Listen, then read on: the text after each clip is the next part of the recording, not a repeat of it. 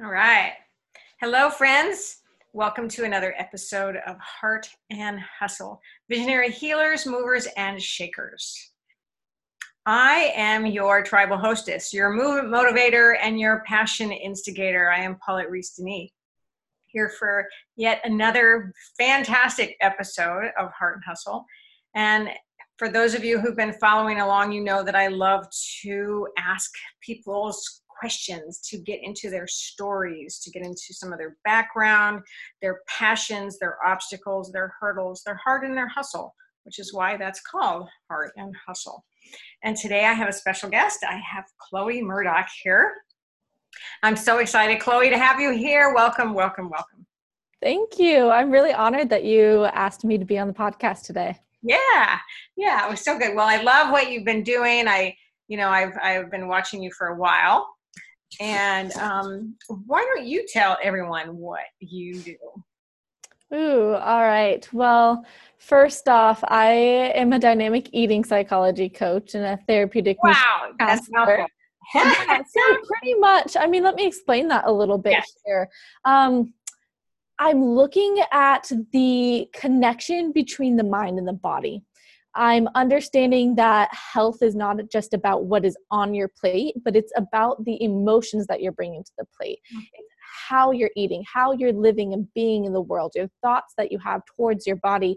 And all of this really affects our health. So I got into this because I just, there was something lacking to this um, sort of message being told out there of, oh, just count your calories and eat fruits and vegetables and it's like I was doing that, but I was like, but I still hate my body. I'm still struggling with, you know, all these things. And it's like, it's not just, you know, eat more vegetables and be healthy.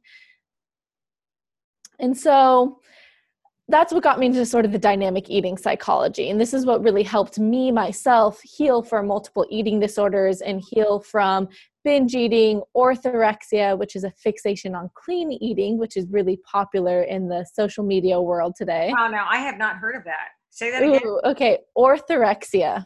Orthorexia. So we have anorexia, which is a sort of resistance to eating, that's starvation. Um, you have bulimia, which can be either physically throwing up, or it can also be exercise induced bulimia. So, um, going to the gym for three, four hours a day can be a way to quote unquote purge those calories. And then you have orthorexia, which is a relatively new term, um, but it is becoming more and more prevalent here, um, especially with social media and all of that but it's this fixation on quote unquote clean eating mm-hmm. the my food has to be perfect um, nothing can you know if you're vegan nothing can touch butter or you can't have any carbs or it's a very um, strict and rigid form of dieting um, that is associated with a lot of fear as well. There's a lot of fear just in the whole eating process in and of itself. So you try and restrict to, in essence, keep yourself eternally young and never get cancer or heart disease or any of that. Um, but it quickly becomes very disordered. Hmm, wow. Wow, that, yeah, never heard of that. So is that something that you were in, afflicted with? Oh, yes, yes, yes, yes, yes, yes. So, as with many disorders, um, addiction can go from one thing to the next. So I suffered from anorexia when I was 14 years old, mm-hmm. and it went from anorexia to exercise bulimia to orthorexia, back to exercise bulimia, and it was just continually sort of passing the torch, being like, okay, fine, I'll eat, but I'll only eat raw fruits and vegetables. And I'm like, fine, I'll eat everything, but I will go to the gym for eight hours a day. Um, Crazy circle. Yeah yeah, it's really crazy. So, what I do now is I help people get out of this cycle, mm. especially our young women of the world who are really bombarded with societal's message of you must look this way or eat this way or work out this way in order to be pretty, sexy, confident, successful, um, and all the other various sort of adjectives that they like to give to us. Um, so I help I help girls really understand the importance of fueling your body. Yeah. Not getting caught up in the diet dogma and to really start listening to their body and to become intuitive. And I love what you do, Paulette, because you're all about dance. And what is dance? Dance is the feminine. It's us getting back in touch with our body. And I'm not just saying this, but dancing is actually one of the biggest things that helped me get back in touch with my femininity, which allowed me to tap into that nourishing aspect of myself so that I could heal. Oh, I love that. Oh, that's fantastic. Wow. So, and how long have you been on the the coaching path? Um, officially about a year and a half, almost two. Um, unofficially for many years before that. I've always had a passion for this, and I think that comes out of struggle. Out of mm-hmm. struggle and strife comes this like big desire to I have to help other people who are going through this. So I was always the person that people came to talk to about their struggles with food and body um, for many, many years, even though I was still struggling. But I knew a lot about this stuff. Mm-hmm. A lot of um, a lot of passion in finding out all about this and about uh, taking it further as you have done to not only heal yourself but now to take it to the next the next phase of helping others heal. And such beautiful work and it's so sadly necessary and so needed of course. But how beautiful for someone uh, as beautiful and young as you are who can help other young women because it's i mean it is it's prevalent. You see these crazy things about women not loving themselves. And and i work predominantly with mid mid career midlife women and i see it in them you know? Well yeah yeah and i do want to add that. I mean i have i would say um, half of my clients or maybe a tiny bit less than half but half my clients are in the 40s or 50s as well. So this is something that unfortunately you don't grow out of. And it's really it's really sad to see women who are they're supposed to be in their queendom. They're supposed to you know finally be t- coming into their wisdom. Yeah you're exactly there right now. You're you're wise. You're coming into this um, knowledge of the world of your body and all that. And it's it's really sad to see women who are 50 years old. And i had a client say to me yesterday i i don't know how to feed myself. Mm. i don't know what my hunger is. And i'm like you're 53 years old and you don't know what your hunger is? Because she's been suppressing it for years and years and years ever since she was 12 years old. That was the first time she went on a diet. And it's so easy to fall into the mainstream with all the media and the advertising and the eat this and the eat that and the fast food this and the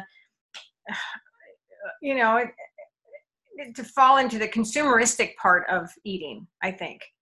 Um, and i see that as a, a vegan and longtime vegetarian. And are you vegan? I'm not. No. Vegetarian? No. God. it's okay. No judgment. But um i will i will add in though that 99% of the animal products that i get are from farmers that i literally know their first and last name and their kids names and where they go to school. So i'm very connected to the food that i buy. And actually as i'm sitting here i'm looking out right now at our chicken coop. We have about 10 chickens. They get to graze on an acre property every day. Um, at nighttime we put them inside so they don't get you know bothered by the coyotes but right. yeah um well, yeah, you, so happen, you happen to be in that part of the world where you have all those local farms and stuff, which is beautiful. yes. And I work on an organic farm over the weekend, so I'm very connected to my food um, that I get. Well, and I think that's so much a part of it too. Is just awareness. And I actually did a little a little Facebook post today about being aware because I think that people have forgotten, and that's what I mean about the consumeristic part of food is people have forgotten where food comes from. Oh yes, for sure. Where the animals come from and the cruelty that is inflicted on so many animals in the factory farms and all that stuff. It's a whole nother conversation. But um, I think it's just, I mean, even with the work you do, it's all about awareness. It's all about listening and learning and finding out information about your food, what tastes good to you, what what feels good in your body. I mean, on every level, on emotional level, on a physical level, on a spiritual level, right? So, so how do you work with your clients? Well, so most of my clients who come to me, they're struggling with food and they're struggling with exercise. Um, a lot of them have been chronic dieters so they've been dieting for 10 20 years or um, mm. they're struggling with what we call quote unquote quasi recovery so they have an eating disorder they had an eating disorder in the past and they're still in this stage where they're like all right i'm not i'm not restricting myself anymore. I'm not over exercising like crazy but at the same time my mind and my mental space and my emotions are still so perplexed about this whole food thing mm-hmm. and they're still binging or purging on the exercise or the you know physical purging via bulimia. Um, so i see people who are sort of in that sort of quasi recovery state. I usually work with them for a good at least minimum four months but i really like to work with them for at least six months which is what i do with most people. And we work one-on-one on zoom um, a lot of it is like we were talking about it's the mindfulness and it's the awareness mindfulness of their emotions what even brought them to this state. Why are they so fixated and preoccupied on the food? What is going on? Because the food is it's never about the food. It's always it's something else that we're using food to sort of show that internal angst or anger or whatever it is that we're working through. Mm. so i do a lot of yoga and meditations that I send with them. They're doing a lot of journaling. Um, I have them do little mini sort of ceremonies of releasing things and calling things in. And so it's a very holistic approach. It's not just a let's make this boring and let's talk. It's a very, mm-hmm. I want to step into your world. I want to hear what's going on. And I want to help you bring more sacredness into your life so that you can stop fixating so much on how much you weigh and just start loving your life again. Yes. Yeah. Oh, that's fantastic. I love that. So good. And it's so easy to let all that go, just to be so full and so busy that you forget about the gratitude and the ritual, the ritual of food, the ritual of eating, the ritual of self care. Right. Yeah. So, so self care is always a big conversation. Um, what do you do for yourself? Mm. Um, wow, so much. like, a lot. I'm really into my self care. Um, first off, I just want to say I don't think self care necessarily has to be I'm taking a bath and I'm, um, you know, put a mask on and all of that. So I'm I'm an extrovert at heart. So I would say right now, one of the things that is one of the best self care that I can do for myself right now is surrounding myself around friends every night. Mm-hmm. So I've been eating dinner with large groups of people every single night for about the last two months. I can't remember the last time I had dinner by myself. Wow. And it's been one of the most healing things that I can do to come home from work and to be able to prepare food with friends or family, to sit down, candlelight dinner, light jazz music playing, and to just spend the next three, four hours at the dinner table just discussing fireplace going on like that to me has been like the best the best thing for truly nourishing me lately. And it's not just the food on that table that's nourishing me it's the conversation the love the just the relaxing um, into just the moment. Mm. because it's so easy to get caught up in our especially as entrepreneurs or women who work alone or whatever, if you do work alone, who forget about connection. Yeah. In person connection as opposed yeah. to computer connection, which I think is brilliant and fantastic, but it's not the same. Yeah. It's not at all. And I think that's why right now this is my sort of journey of self care in the moment because I spent the last year hustling so hard on my business and it took me to sort of the extremes of neglecting that side of me. I was still really good at doing my daily yoga practice. I was really good at still, you know, making sure I go in the kitchen, I cook myself good food. I was still going on walks. I was still doing all that stuff, but I was lacking in that friendship time. Mm-hmm. And so that's why right now this is like the best form of self-care that I can do to really get me back to a balanced state where I feel really whole. Mm. Well, and connection is one of the six basic human needs. I mean, we need connection, love, and uh, to to be seen and to be heard, right? Which you mm-hmm. do when you're in a circle, a gathering. You're part of something. You're everyone is important. Everyone has a part in that circle, and which I think is really a, a lovely thought. Hmm.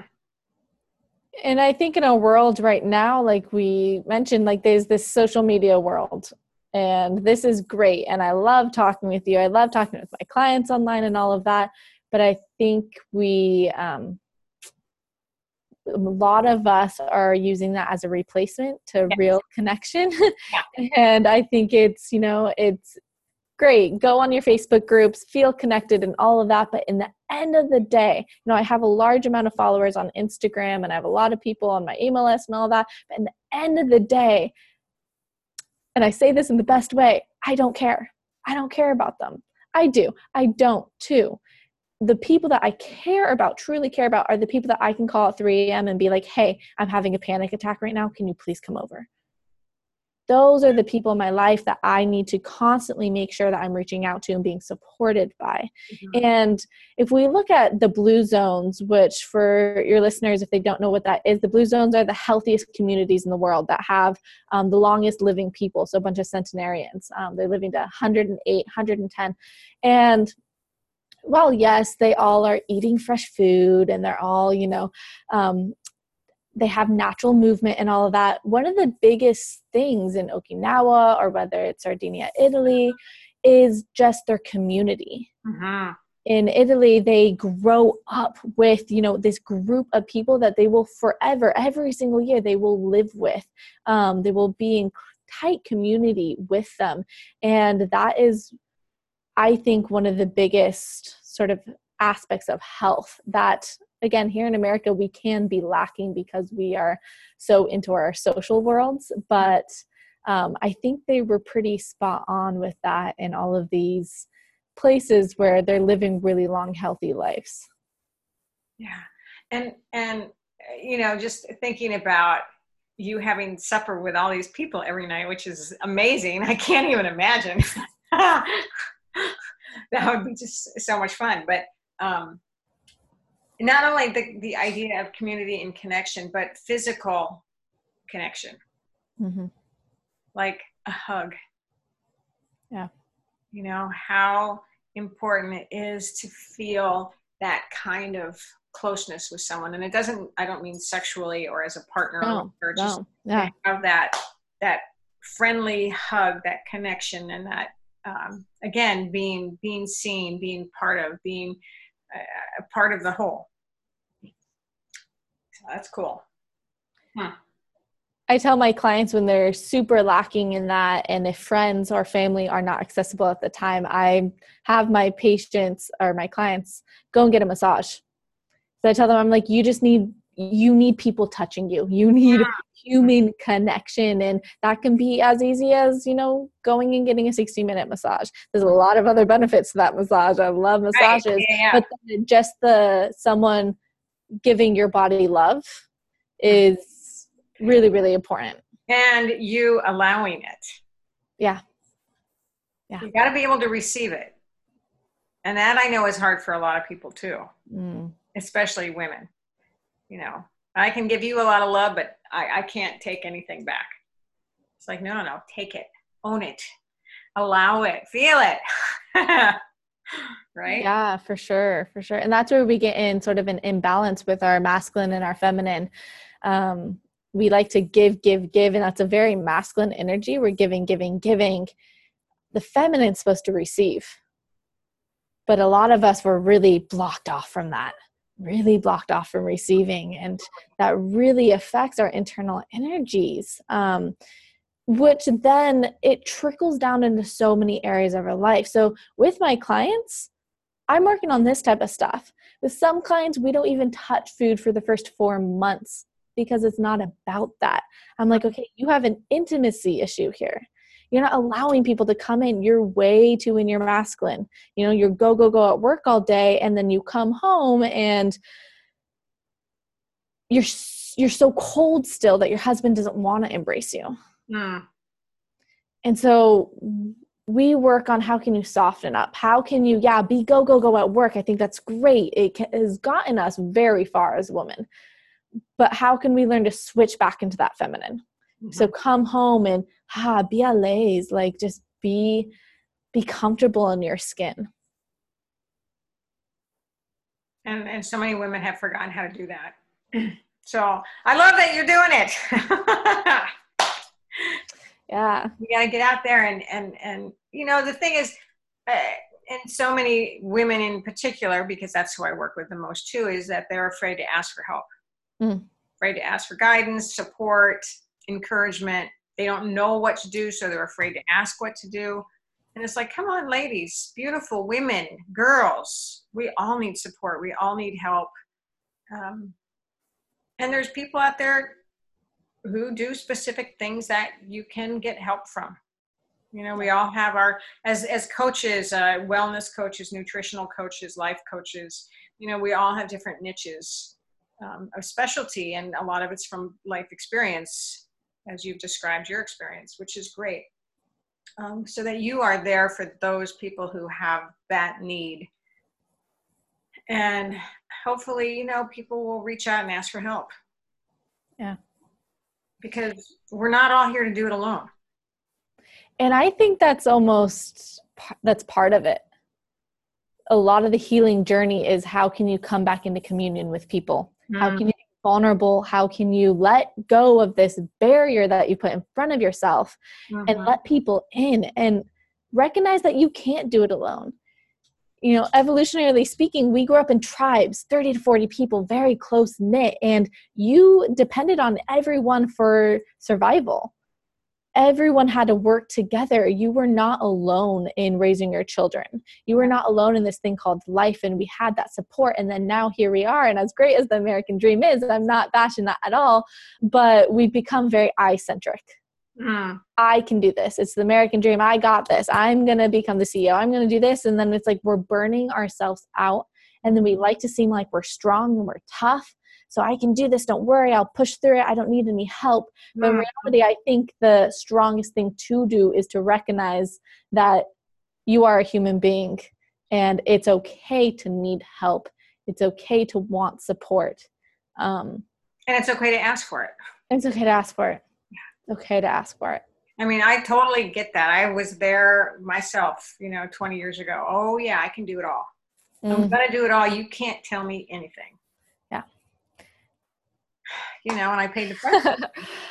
that was uh 13 year old's me. I got this. I can overcome my eating disorder by myself. It's totally fine. I i don't need any help. No therapist no anything. And you know what? I did it. I overcame my eating disorder. I never got professional help. Eh, it took 12 years.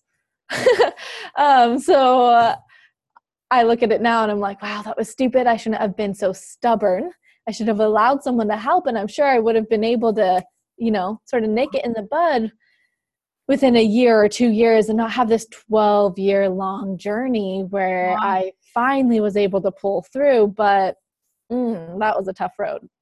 well, and, and sometimes we have to go down that road. But but knowing that there are people that are there to help and have that experience because it gave you the experience so that you can help someone else. Yeah, for sure. Yeah, which is beautiful. All right.